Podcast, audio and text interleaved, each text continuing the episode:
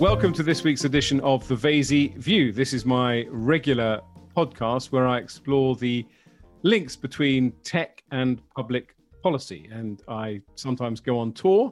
I go on virtual tours. I've been to France, I've been to Estonia, I've been to Holland, I've been to Israel, looking at how those countries put together their tech policies. And sometimes I take a deep dive into a sector like agritech or cybersecurity. And sometimes I talk to big picture policy thinkers like Benedict Evans or Tony Blair or Malcolm Turnbull. Well, I'm here in London with Phil Spencer, who I'm going to loosely describe as the king of Xbox. It's one of my very few face to face podcasts, so we'll see how the chemistry works when we're sitting next to each other. It's an incredibly hot day in London, and obviously, there are lots of reasons I want to talk to Phil.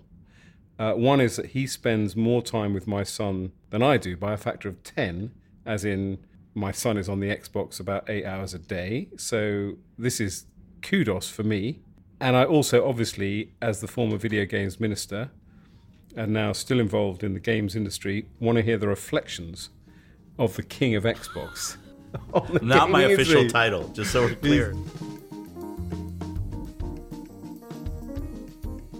Phil, first of all, tell us who you are because you are a Microsoft lifer. I am. I started at Microsoft in 1988 as a programming intern from the University of Washington. Wow. Yeah, those that don't know, it's right across the lake. It was yeah. easy to find. I think when I started, there were fewer than 5,000 people at Microsoft, just to give a sense. Yeah. Today, it's what, 150,000 people or something. So, yeah, and I joined Xbox right after we launched the original Xbox which was what year was that? Uh, 2001 is when we launched the original. I believe I launched in. So you were there at the beginning. I was, and uh, we're doing what in 2001? Building games.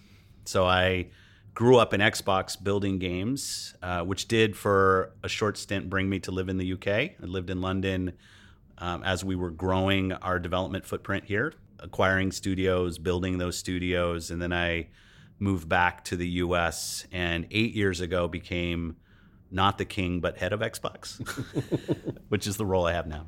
So obviously, I want to take the Mickey out of you a bit more because I mean, this is your first visit to London for three years. Three years. COVID is like, yeah, this is my first international trip since January of of twenty. Feels good to see humans that I don't normally see all the time. So it's great. And you're aware that the reason you get the best tables in restaurants is because you share the name with a top real estate TV personality in the I do. UK. I, there's some show that he's on. Yeah. Phil Spencer, undercover agent. Is that it? Location, location, location. Is that the? Yeah, yeah. No one listening to this podcast will have heard of it because we have a lot of listeners in the US. But I just thought I'd get that out of the way. But it's good to have you back in London after three years. So talk, just talk. I mean, you've got 20 years of Xbox experience, and I would love to just you just give us a picture, obviously, because you know it's Xbox versus PlayStation of Xbox's journey in the last 20 years. You know, what have you seen? You've had a ringside seat, literally at the changes both in terms of the technology and in terms of the size and the scope of gaming? I mean, this is a very open ended question, but I'd just love to start with you giving your reflections on that kind of journey in 20 years. Because without wishing to be disparaging, the Xbox of 2001 is like a steam engine compared to yeah. the Xbox of 2021. Yeah, I think there's there's multiple things. There's the Microsoft perspective, and maybe I'll, I'll also comment a bit on the industry. Yeah. From a Microsoft perspective, like many things back in the early 2000s, we entered this category out of a fear, a fear that the home video game console might become the the PC of the home. Right. And we wanted to make sure we had an entrance into that, and Xbox became that. We didn't really know what we were doing when we put the original Xbox out. Uh, worked with a lot of partners who made a bet on us. Uh, the first generation, which was just called Xbox, didn't last very long. We pretty quickly moved into what was called the Xbox 360, which was our next um, console. We had come from PC gaming, like the oldest franchise. Maybe I'll ask this question: of all the Microsoft franchises out there, not gaming, can be gaming, not gaming, the oldest Microsoft franchise still under development is Windows, Microsoft Flight Simulator. Flight Simulator oh, predates yes. Windows. So we've been in gaming as Microsoft for an awful long time when you go back to our PC gaming, Age of Empires, Flight Sim. But with Xbox came this we're going to build a dedicated device, spend the money to build the hardware, go build a different and expanded creative capability in our studios, and enter the video game category. And I get, a, I guess a lot of people were very skeptical. I think certain people still are. But yeah, definitely at the time. If you think back to those days, blue screen of death on Windows, Microsoft, I'd say, was a less mature company itself, mm-hmm. finding its role of what do we stand for as a company, which is one of the things I'm very proud of what the company's done under Satya in taking public stands on things like sustainability, representation, accessibility, and being public about our goals as a company. I think that's us maturing. I'd say as a video game industry, when I think about that time to where we are today, I see an, an, industry that's kind of learning its place as well. There's 3 billion people on the planet who play video games. Yeah. Nearly half the world's population.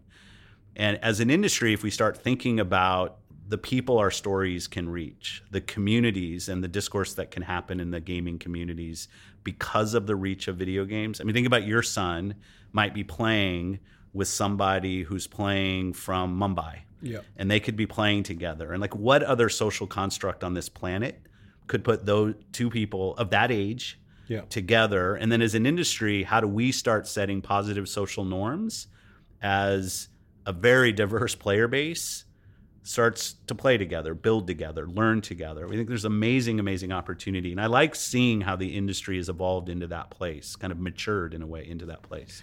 Yeah, I think it's uh, fascinating. There are so many kind of spin off questions that, that I want to ask on the back of that, but I want to try and keep some structure. But, you know, 3 billion and it's a $200 billion That's right. industry. And it's bigger than music and film and television. And growing faster. It's, yeah. a, it's the biggest entertainment medium right. in the world. And I have this kind of prejudice that I still see. I mean, I'm a big fan of the games industry, although I'm not a gamer video games are still the kind of orphan child of when we debate. So when you talk about people engaging on Xbox, we talk all the time about there are 3 billion people on Facebook now, Meta, yeah. interacting, but we never talk about 3 billion people playing games together. When we talk about, certainly in the UK, threats to the kind of entertainment ecosystem, the BBC, we talk about Netflix. We don't talk, I'm not saying you're a threat, but we don't talk about the other yeah. attention takes. Why do you think games are not kind of more prominent in kind of the public debate about where we're going in terms of tech and entertainment? I think as an industry, we have to take some responsibility for that in terms of us advocating for ourselves and what we mean as an industry and being public about our aspirations. So, because I'll I'll then deflect to some I think external reasons, but I do think as somebody who has been in the industry for a while, if we don't reflect on that ourselves and say, well, yeah, why not? Why aren't we considered a social medium, yeah. a storytelling medium, a social impact medium? There is that does reflect on us and how we tell our story and how we set our goals. I also think it's generational. Like uh, I think about the stories in you know I'm in my mid 50s, but I think about the stories when I was growing up going to the video game arcades playing on my Atari 2600 at home and friends of my mom telling my mom, "Oh, your your son Phil's wasting his time playing video games." My mom likes to call up those friends now and say it turned out okay. But like the idea that you would build a career in video games was like total no. Like it was yeah. almost a vice. Yeah, yeah. Right? Like and the fact that this industry employs hundreds of thousands of people globally, yeah. the fact that, as, as you talked about, the youth of the planet sees us, this industry, video games, as not only their entertainment mechanism, but their social mechanism, and more and more their creative outlet as they're building content, as they're build, they're doing Twitch streams and YouTube content, or building Minecraft or Roblox content. And I see it generationally when I meet with government officials it's often the case you can see the line of somebody in the government who's about 35 or 40 who grew up playing versus a government official who's 60 or 70 who this video game thing hit them from the side and they've probably never held a controller.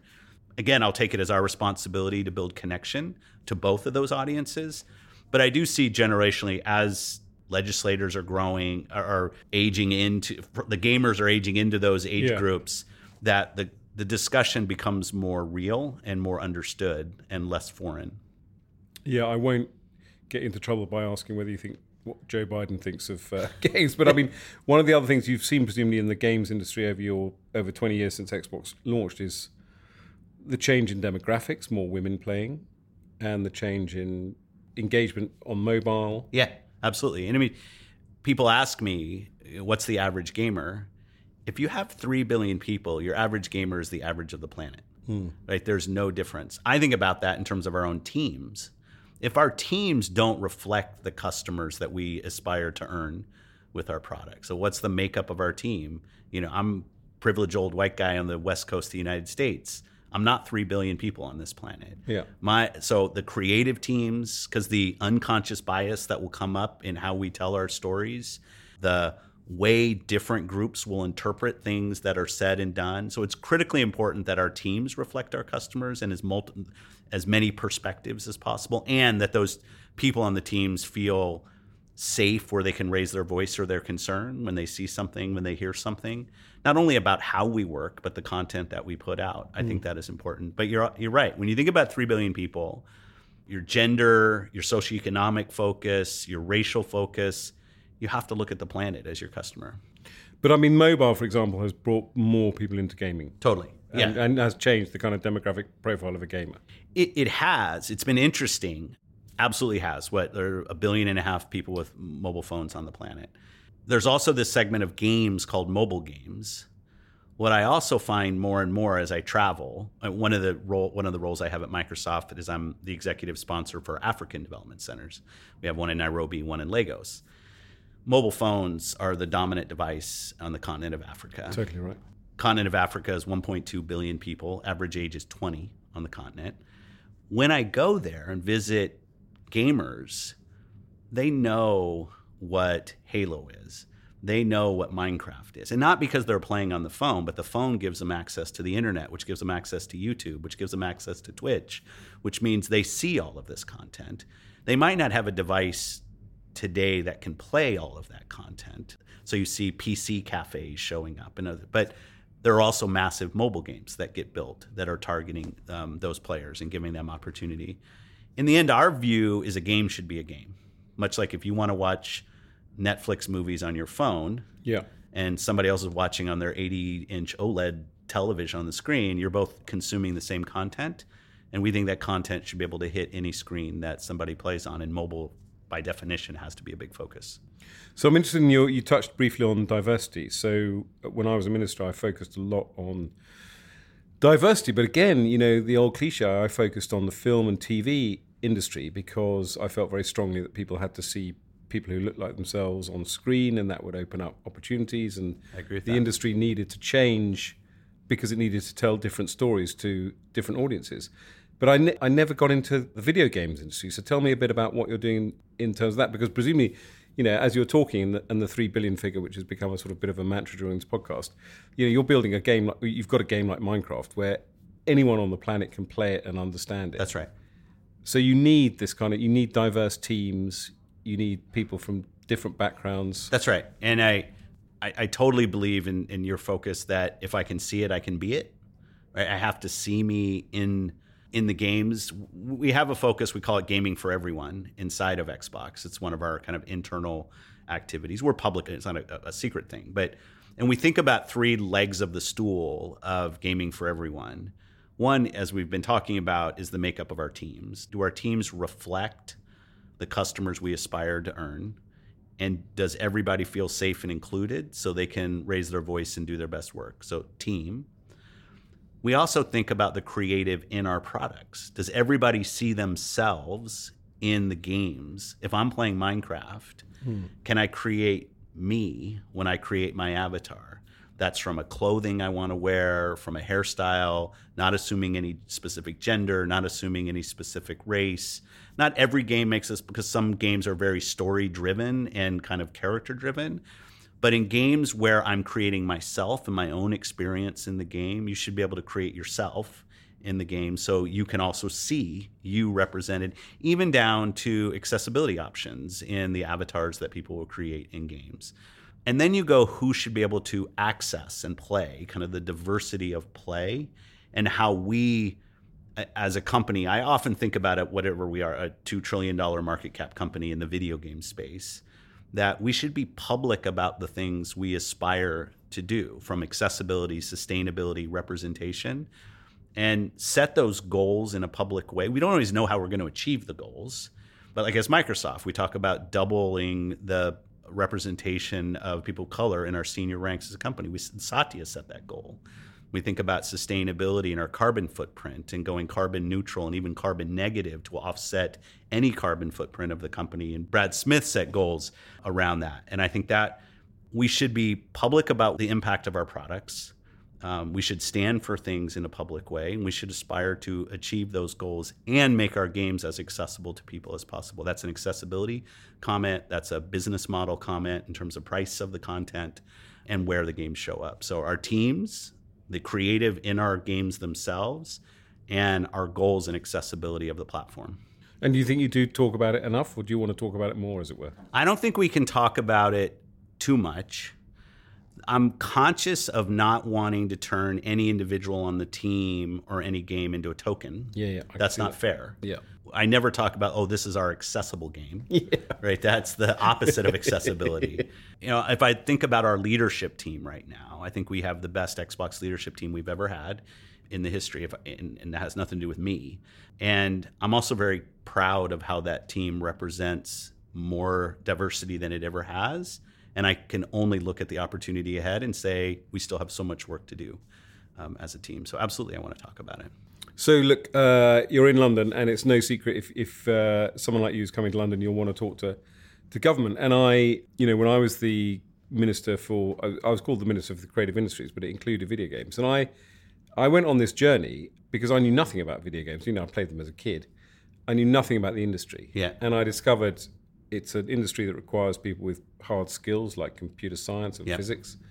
It's an industry that also needs the arts. It's an industry that's regional, even within the UK. It was an industry at the time where uh, most politicians thought if you played video games, you became a serial killer. Yeah. And I discovered that, you know, the film industry had this great tax credit, and we were leeching talent to Canada because of their tax credit. That's right. But it took me three, four years to convince our finance minister to uh, introduce a UK tax credit. Yeah. Has the UK tax credit made a difference? Absolutely has. It absolutely has. You stop there.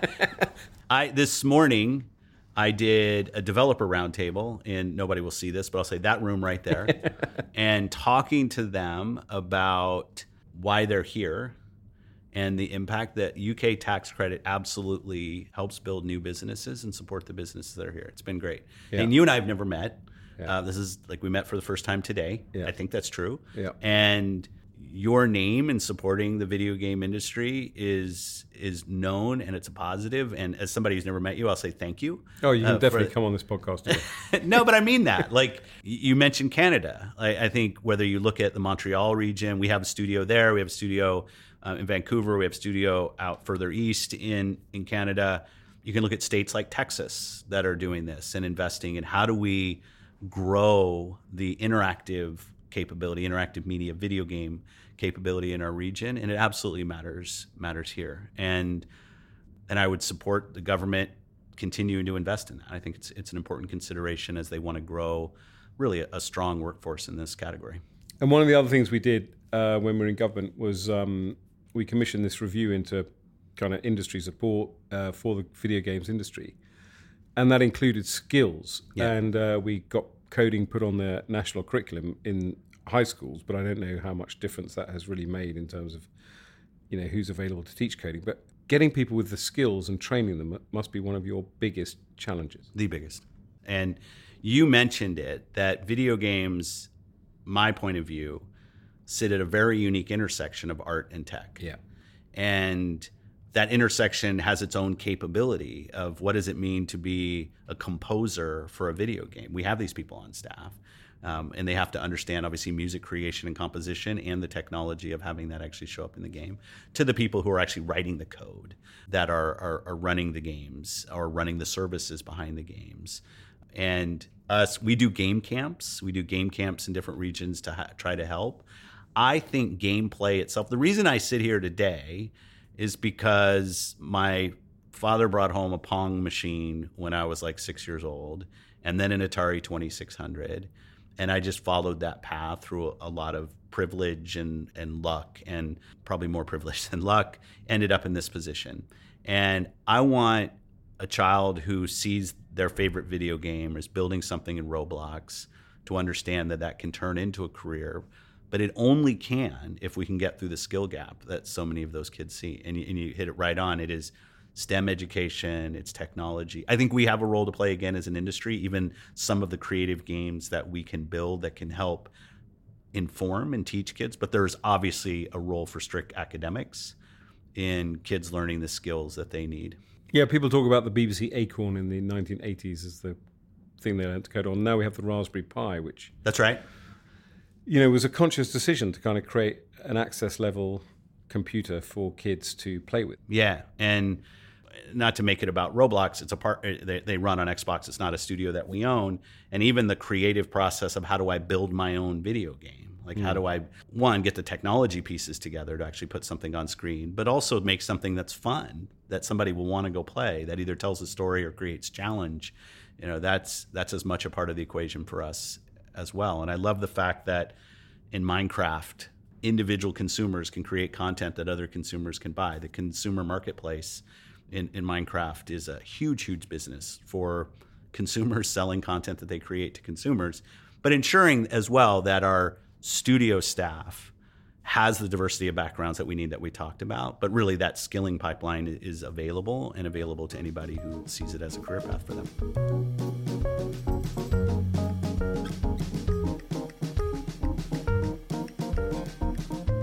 That's uh, fascinating. I want to go on. You mentioned, um, you know, how you can build something in Minecraft and sell it. I want, to, I want to talk a bit about monetization of games in a minute, but I just want to slightly segue you know, we've been talking about how do you teach people the skills that are needed for the to work in the games industry, but I wanted to slightly flip that on that head because I'd love to know your views on gaming's kind of wider remit.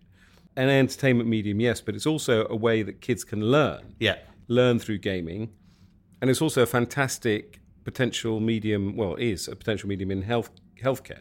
Yeah, and we it's going back to the kind of history of, of gaming and, and my learning we've kind of at the beginning we would retroactively learn about the impact of things that we would build for those that remember back i think around 2010 or so we had this thing that came out for xbox 360 called kinect yeah and I you can play without yes. the controller yes and I remember we put this out. There were Kinect Sports, there were some dancing games, and it was really for people who look at a video game controller and say, okay, that thing's intimidating, but still want to play. And uh, you are the controller. That was kind of our tagline. And I remember sitting there and getting a video from a parent whose autistic child was now playing games for the first time ever. Oh, wow because they didn't have to kind of myopically focus on this controller. Yeah. But they could they could just stand up and play. We didn't plan that. Um, yeah. I don't even know if we did a good job for that mm. autistic child at the time. Mm. Um, but the fact that was really an eye opening moment for me of the impact of something that's going to be a natural attractor for children because of it's what their friends are doing. It's shiny, it, like the music and everything, and yet can have a therapeutic purpose, can have an educational purpose. We do a lot of work here in the UK with a group called Special Effects. Yes. Which um, sometimes is a fantastic charity. It's an incredible charity. And we learn a lot from sitting down and watching players play, watching the, the kind of limitations or challenges that people have and how it applies to our art form. Yeah. And what we need to go do. And the educational element, while different, is an adjacency to that of how I learn about different cultures, different civilizations, yeah. even problem solving or group problem solving in a cooperative game of how in you and I sitting with headsets on in different parts of the planet saying, okay, we're going to go solve this destiny strike together. Uh, and we're going to go through that, like the collaborative capability, which maybe is education at a lowercase e, but in terms of life skill, I think is is an important important consideration. And I think there's more work in maybe the more capital E education yeah. in video games, kind of more formal. Kids many times can see through something that's more about maybe the education than the fun. So like we have to balance oh, that. Oh, that's a good point. That's an interesting point. But Minecraft for us has been the best example because we have coding in Minecraft and we have Minecraft Education, which is a specific SKU product version of Minecraft that we sell into the classrooms. And teachers can then build curriculum in Minecraft. And the kids are more naturally drawn to it because it's not a big paper textbook, it's actually Minecraft.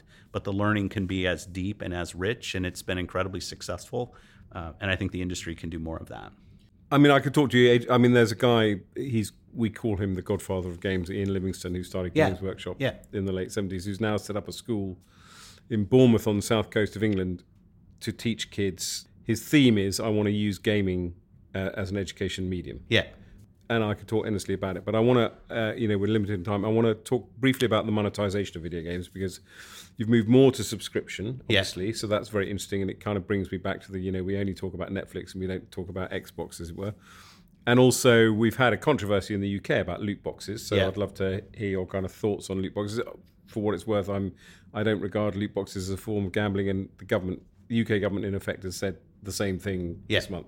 But I'd love to know first of all how subscription is changing the kind of games industry from your perspective, and then some thoughts on loot boxes. Yeah, I, I very much view business model as part of the seed of creativity. That you know, if you and I, I'll use video, I'll use television because more people understand it.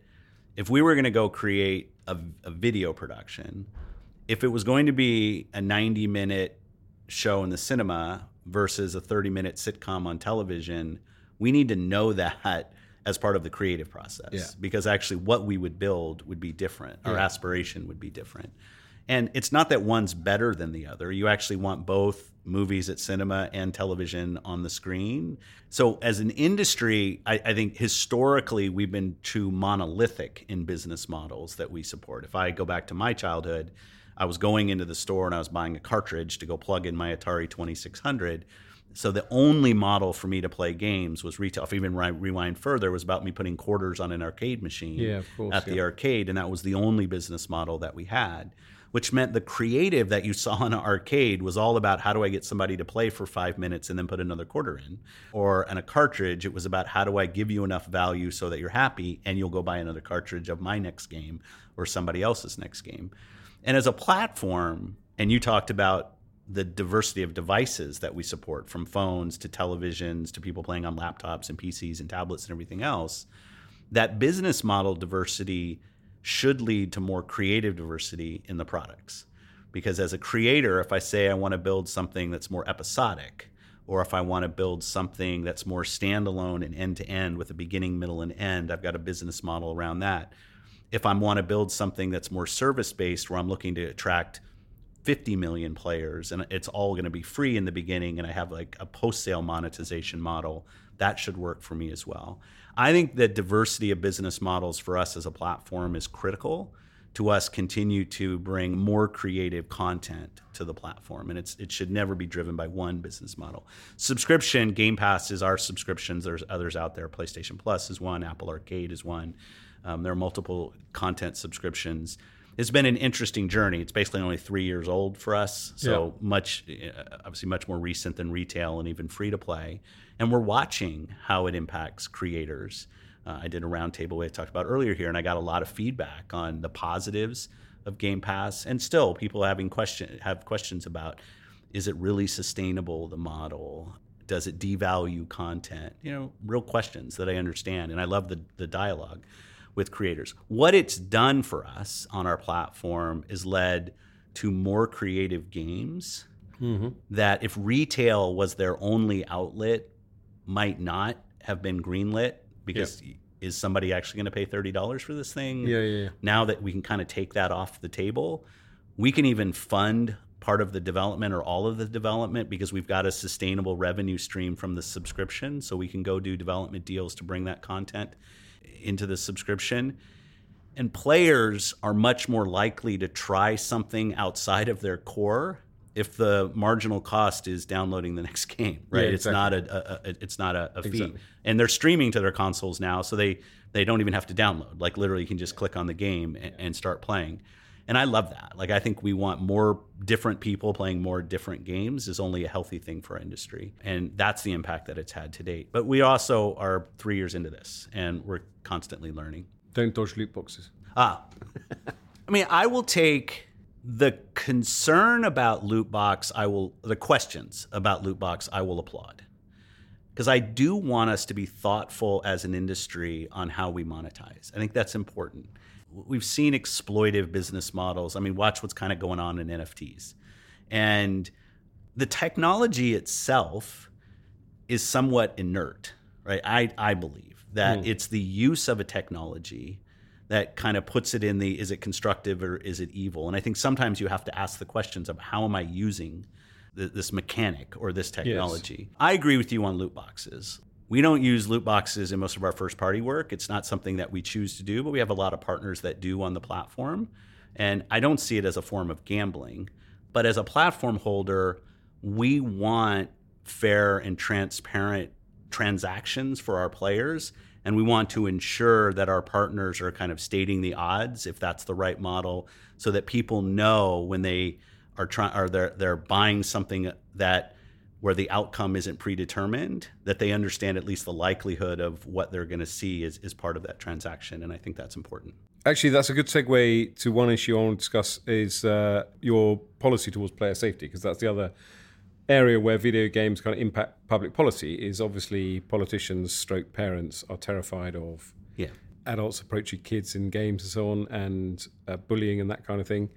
How on earth do you police that and we got a big online safety bill you're probably aware which yeah. is about regulation of platforms well I'll, I'll say first we invest a lot in policy and enforcement both on technology machine learning ai driven routines that can detect when a conversation is happening on our platform that isn't in line with our principles or our, desired outcomes of conversation. It's not that we're listening, it's actually the AI routines will start to block or warn certain conversations if they're happening. There's a human component to policy and enforcement that will be there, I think, forevermore of people ensuring that the content that shows up on the platform is what we think it should be we scan images. We've got AI techniques that can look at images and find images that are inappropriate. And this is constant. Like it, this is not. I, I don't think there's ever a success or a destination because it's kind of a constant battle against people trying to do harm. And and our desire as a platform to create a safe place. If I could say anything to the audience listening, if you have children that play, please, please, please set up a child account for your your your, your child who's playing a child account allows, and all the platforms have child accounts. Different ones have different capabilities. I'll talk about Xbox, but not as a. I'm not trying to sell you an Xbox. Just there's a mobile app you can go where you'll see exactly what your child does. You approve every friend that has any online conversation with your child. You can set time limits on how how long the box will work every day, and then the console will turn off. Spending limits are in the app you see the activity that happens. And much like I don't think a, a parent would leave their six year old at home alone and just kind of walk out, like don't just put them on a console. Don't set up the parent's account with a credit card attached and just give it to the kid to take into their room and not pay attention. And I don't I think this is true of being on Facebook, of being on TikTok, of being on, you know, on YouTube pay attention to what your kids are doing online in any social situation and use the tools that we have. And the parental controls are, are incredibly important. We take our role there very, very seriously. And at some level, we productize it. Like we sell these features to third parties as well. We try and it's not about our platform differentiation. Because I think in many ways, and, and you're hitting on this, video games will get painted through one brush, right? It yep. won't be, oh, the Xbox is safer than another platform. We don't see that as a good outcome. We want video games to be perceived yeah. as they are. Are video games safe? I think the platform holders that are out there are investing in the right capabilities. If the parents are setting up the right accounts, do a good job, still pay attention to your child anytime they're online, whether it's video games or not, because uh, it's basically them walking down a public street alone. Are you leaning into government regulation on this? I mean, as I, I mentioned, the online safety bill I think government regulation is important in this. I mean, protecting the population is, I think, one of the primary roles of government. And I, I think the interaction, and I, I, I, like the interaction that we have with our government partners in this as we think about the opportunity. And as I said, if I think about it as a medium of video games and wanting to get to a place to where the population feels that it's a safe place for their child to play, I think we have to we have to do that in partnership with the public sector, right? It just it's critically important. So, final big question as we kind of melt in this room is: um, It is the surface of the sun in London this week. it is. Uh, it's that unbelievably dull and predictable question, which is kind of what are we going to be doing in games in ten years' time? VR, metaverse. What is the direction of travel? I mean, funny enough, when you're talking about education, I thought about you know, I I think virtual reality in education is a potentially incredibly engaging medium. I mean, are you going to be sitting in an Xbox room at home with a VR headset? Are you going to be playing your games in the metaverse? What's it going to look like? I don't know that my answer is going to throw you on this one. Um, what I believe is going to happen, and we've seen this in video, is the barrier between creator and consumer will continue to get more blurry. Oh, that's interesting. And like if you take something like TikTok, Yeah. Right? TikTok has That is it's the creative economy. Yeah. This It is totally good. is. Yeah. And you have YouTube stars and TikTok stars who, in their own living room, have created more following and more business opportunity for them than some of the biggest Hollywood stars in the market through their own creative capability.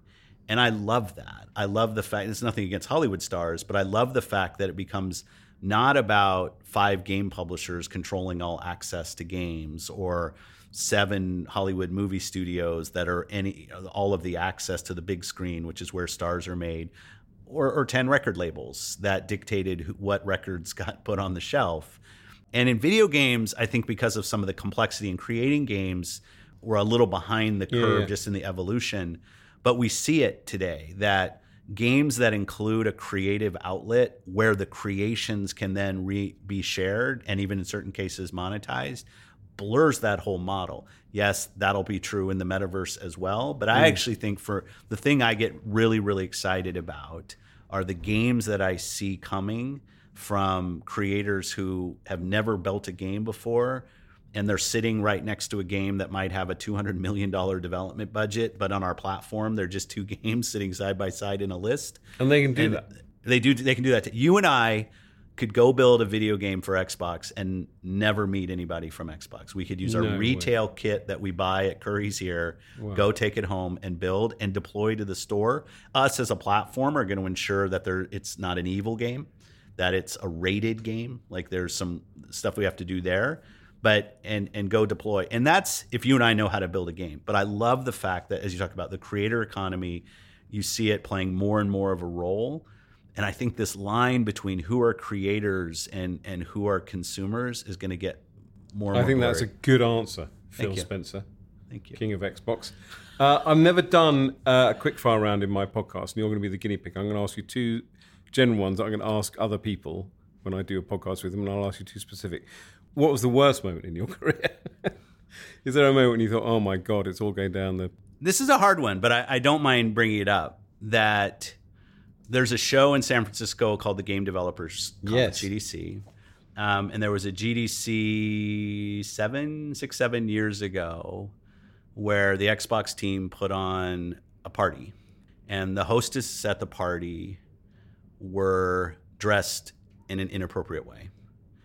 And I can go through all the we'd hired an outside agency, like all this, but in the end, it was us. Yeah. Um, I wasn't there. I was at a Microsoft executive briefing up in, in Redmond, but I started to see kind of the reports of this. And, you know, it was an, an angry time, it was an embarrassing time. The learning from that as an organization, it was coming back to Redmond. We were all, we were still in the office, getting back together and watching how the team responded was inspiring the moment was incredibly embarrassing and but the team took it as a moment to say this won't define us and we will come through this better. It's where gaming for everyone which i talked about early actually came from. Oh, cool. and you know I, I think about where i am today where we are today as a team and the things that we stand for and what we look like as a team and the discussions that we have and I don't think we could be the team we are today without learnings like the GDC dance party and other moments in our history. So I'm not a big regrets person. I kind of the the shared kind of combined lived experience of all the good and the bad of the things that have happened make us who we are today. But in terms of a moment that I look back on in my career, it's like that was a hard moment. That was a very hard moment. What is your kind of thing that you kind of remember most fondly about your career? The biggest triumph? I'm not saying, oh, you know, I built this incredible game that sold more retail. You know, what do you personally feel was a moment when you thought that is just, I'm so proud of that? Take a couple of hours to think. No, no. I, well, I don't know. The answer will be the best answer. The moments that resonate. We do this this show in Los Angeles every June called E3, and when I first took this job, we, it's a live show. We got a thousand people two, 3,000 people in the audience. And just walking out and feeling the passion of the fans who love Xbox, love it, and the games that are on the platform and their passion. And it was E3 of 20. So I, and we, I do this every year and the team comes out. E3 2019, my daughters were in the audience for the first time and my daughters are now in their mid 20s. But in the production crew had actually set it up so one of the shots was from me out, out in the audience doing talking into a camera, but they were right there. And for me, that connection of my family and the thing that I love to do, which is in this video game industry, was was, was a pretty special moment. Okay, two Phil specific questions. Favorite game? So my favorite game is a game called Voodoo Vince, which oh, nobody will. Gonna, I thought you were going to say they're all my children. Voodoo Vince is the first game was on the original Xbox where my daughters and I finished together. And oh, my cool. three year old, I believe Livy was three, sitting on my lap with a controller that wasn't actually plugged in, but she was controlling something on screen. And my probably five or six year old Sydney sitting next to me. And we would pass the controller back and forth as each one would fail in trying to solve letters levels. But uh, Voodoo Vince was the first game we ever I ever finished with my two daughters. Favorite Microsoft chief executive? How's he going to get out of this one? Can this man run for office? If he can answer this question appropriately, he could be the senator for Seattle. I, I, for Washington. State. Having known, I, I know Bill, I know Steve and Satya. Here's what I would. This this will sound like a political answer. I honestly believe every one of those CEOs was right place, right time for the company. And in the role that, so I'll focus on Satya for a second, who is my boss. The role that a corporation plays in the lives of the employees now, where people see where they work as part of their representation of them. Yeah. What my company stands for should matter in terms of what I stand for. I mean, you go back 100 years, you worked for the man and you just couldn't wait for the whistle to blow and you went home and it was this yeah, antagonistic yeah. relationship. And now I want to show up at a place that I think represents my values. And I think Satya is the right CEO for this company at this point. I don't think he was would have been the right for when Bill was there in founding this company and kind of all that we were doing. And Steve Ballmer in the middle in terms of scaling us from this kind of startup to a company that is, is kind of at the scale it's at today, I think was the right CEO in the middle. But I do very much value how Satya has embraced what does it mean to culturally run an organization? And that's become, I think, a real power of his. And I love how he embraces it. Good answer, King of Xbox. and thanks for looking after my son. Daycare, eight hours a day, seven days a week. Set up parental controls for it's him. It's a great pleasure to meet you. Thank you. Thanks for the time.